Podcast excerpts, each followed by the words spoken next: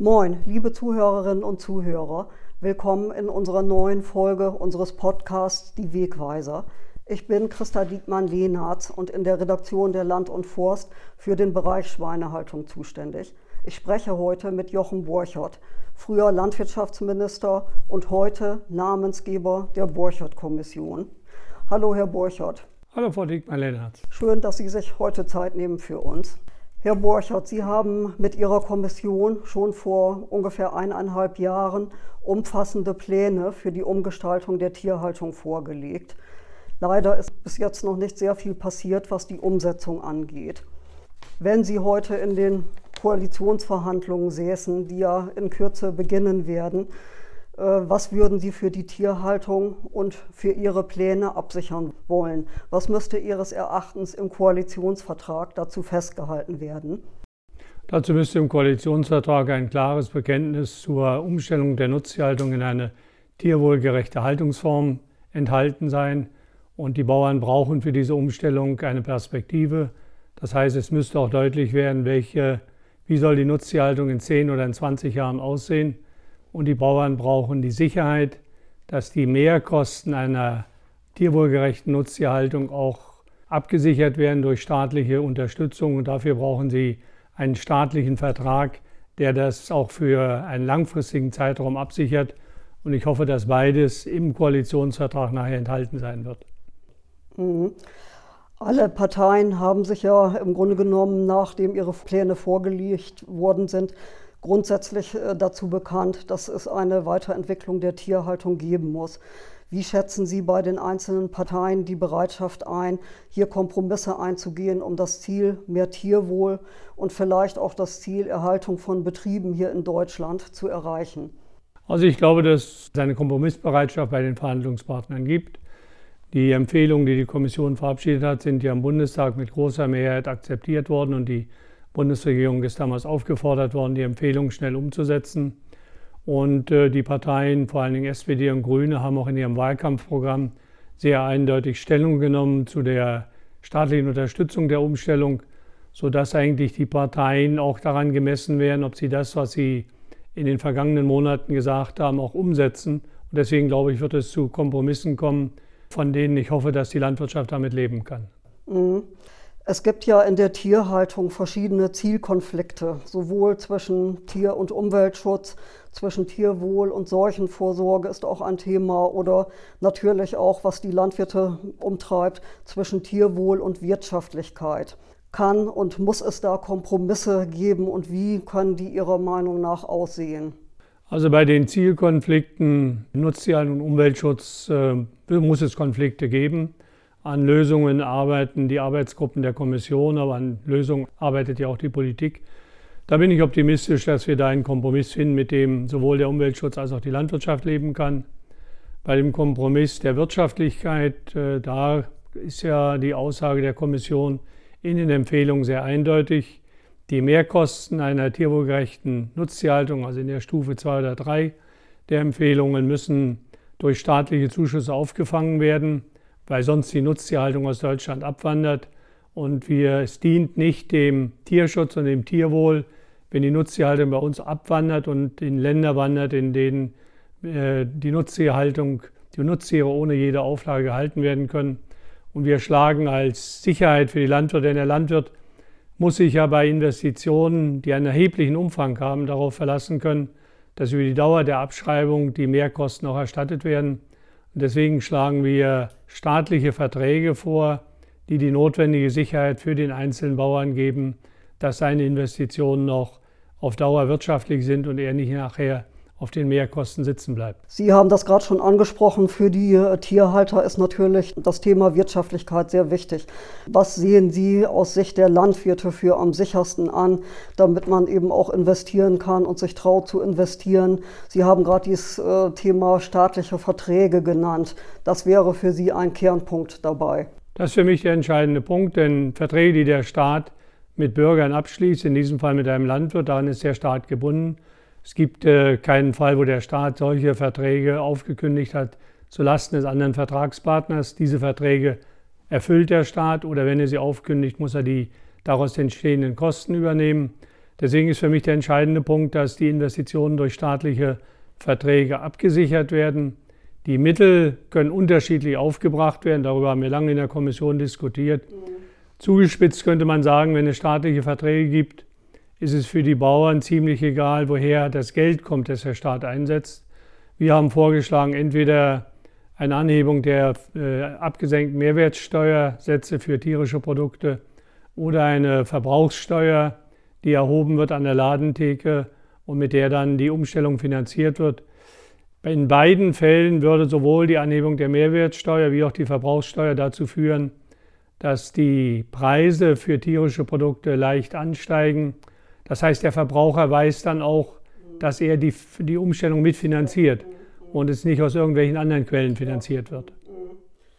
Sie haben ja in Ihren Plänen äh, sich für eine Haltungskennzeichnung in vier Stufen ausgesprochen. Der Handel hat ja jetzt zwischenzeitlich schon eine eigene Kennzeichnung eingeführt. Wie wichtig halten Sie grundsätzlich diese oder für wie wichtig halten Sie grundsätzlich diese Haltungskennzeichnung? Also wir brauchen eine Kennzeichnung und zwar eine verpflichtende Kennzeichnung, damit der Verbraucher die Chance hat, wählen zu können, damit er weiß, aus welcher Produktion, aus welcher Haltungsform kommen die Produkte. Äh, und da empfehle ich, dass der Staat die schon auf den Weg gebrachten äh, Haltungsformen auch äh, gesetzlich verpflichtend verankert.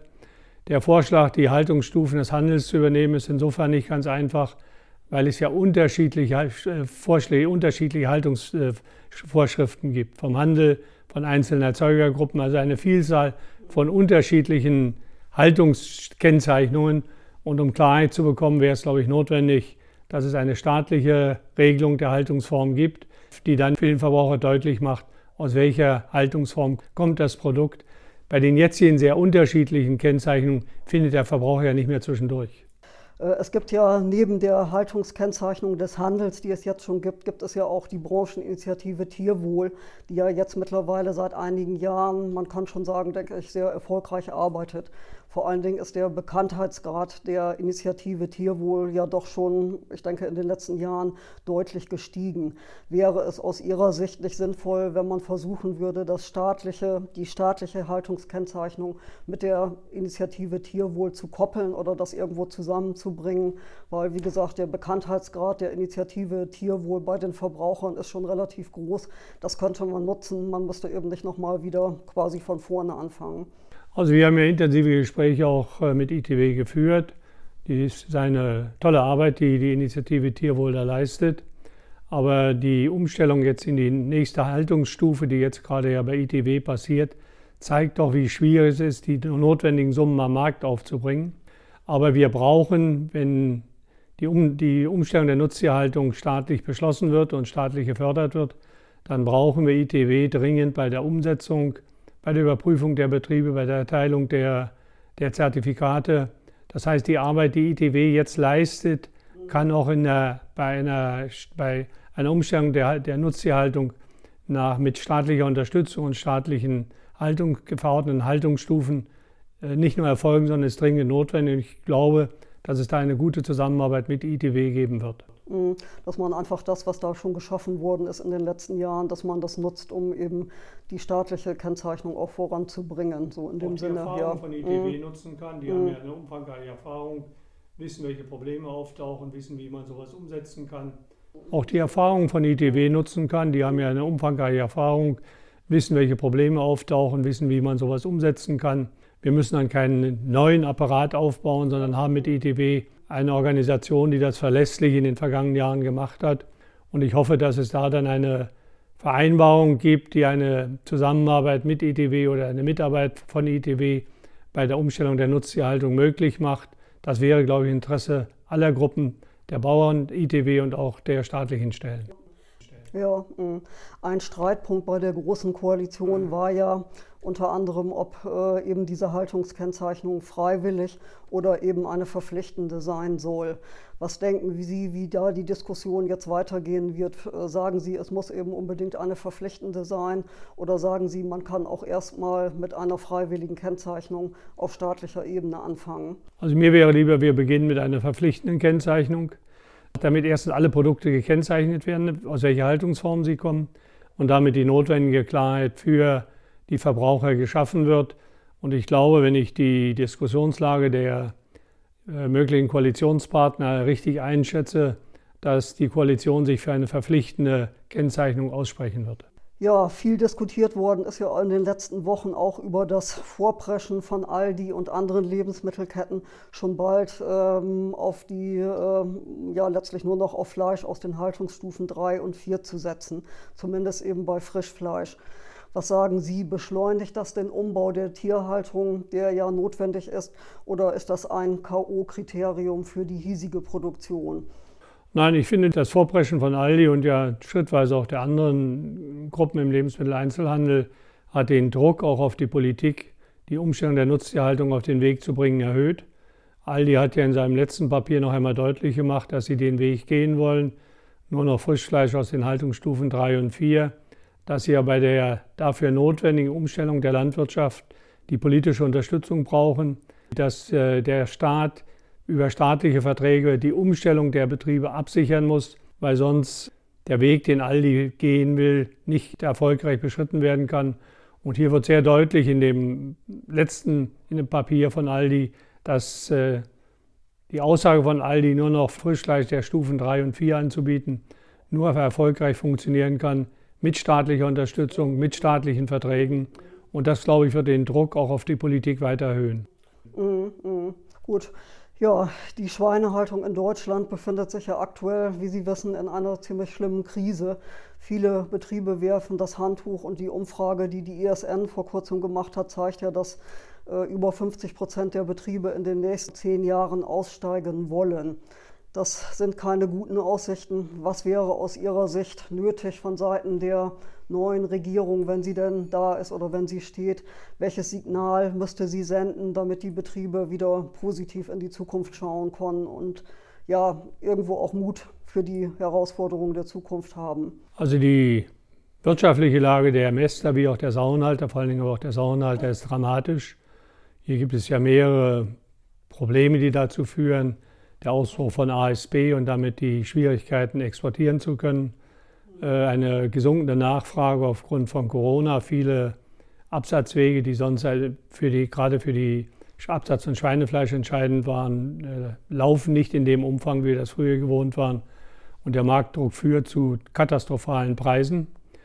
Äh, also für die Schweinemester und die Sauenhalter ist ganz entscheidend, dass sie angesichts der schwierigen wirtschaftlichen Situation eine Perspektive haben, wie es weitergeht. Und wenn jetzt die Koalition beschließen würde, die Umstellung der Nutztierhaltung finanziell zu unterstützen mit staatlichen Verträgen und die Landwirte damit wieder Licht sehen und wissen, es gibt wieder eine Perspektive, bei der sie wirtschaftlich wieder existieren und, und vernünftig leben können, dann glaube ich, sind viele bereit, das weiter durchzustehen und äh, in eine neue Haltungsform zu investieren. Ganz entscheidend ist, dass Landwirte eine Perspektive haben, wie kann die Zukunft der Schweinemasse in der Sauenhaltung aussehen und wie wird sie finanziert. Dann, glaube ich, fassen viele wieder Mut und sagen, wir halten es durch. Hm, okay. Ja, wir haben ja jetzt viel über die Anforderungen an die Politik gesprochen, vielleicht auch ein bisschen an den Lebensmittelhandel. Was erwarten Sie denn umgekehrt von den Landwirten und auch ihren berufsständischen Organisationen, um den Umbau der Tierhaltung voranzubringen? Weil ich denke, die Landwirte selber und wie gesagt, die Organisationen sind ja auch gefordert, das mit umzusetzen. Also die Umstellung der Nutztierhaltung, gerade auch bei dem finanziellen Volumen, das ja für erforderlich ist, ist ja für die Politik ein nicht einfacher Schritt. Und dieser Schritt wird nicht erfolgen, wenn die landwirtschaftlichen Organisationen und die Bauern selbst im Sofa sitzen und abwarten, was passiert, sondern die Umstellung wird nur erfolgen, wenn sie auch intensiv von den Organisationen und von den betroffenen Landwirten gefordert wird, wenn die Betroffenen bereit sind, das zu fordern, sich dafür einzusetzen, dass dies umgesetzt wird, dann glaube ich, ist es politisch umsetzbar. Aber hier sind eben auch Organisationen und Landwirte gefordert, offensiv vorzugehen und zu sagen, dass sie die Umstellung wollen, dass sie tierwohlgerecht produzieren wollen, dass sie dafür die Unterstützung des Staates brauchen, dann glaube ich, kann das ganz erfolgreich sein. Okay, ja, dann noch eine letzte Frage. Wie gesagt, die neue Regierung ist ja gerade dabei, sich zu bilden. Und äh, wo könnte die deutsche Tierhaltung, Schweinehaltung vor allen Dingen Ihrer Einschätzung nach in vier Jahren stehen, wenn sich die neue Regierung schnell mit dem Thema Umbau der Tierhaltung befasst und dafür schnell die notwendigen Gelder zur Verfügung stellen würde?